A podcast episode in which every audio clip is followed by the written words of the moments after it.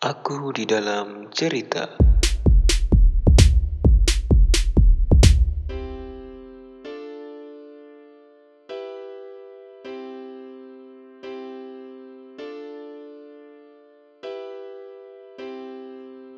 Aku yang selalu kalah, berhenti dan kadang menyerah, tapi pantang untuk berputar arah, dan aku pun kembali melangkah.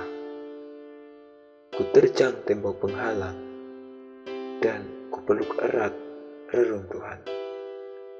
Untuk ku jadikan bekal, lanjutkan perjalanan menuju kemenangan. Yang lalu biarkanlah, dan yang sudah biarlah sudah. Usai tangis, usap air mata, dan bahagia di depan sana.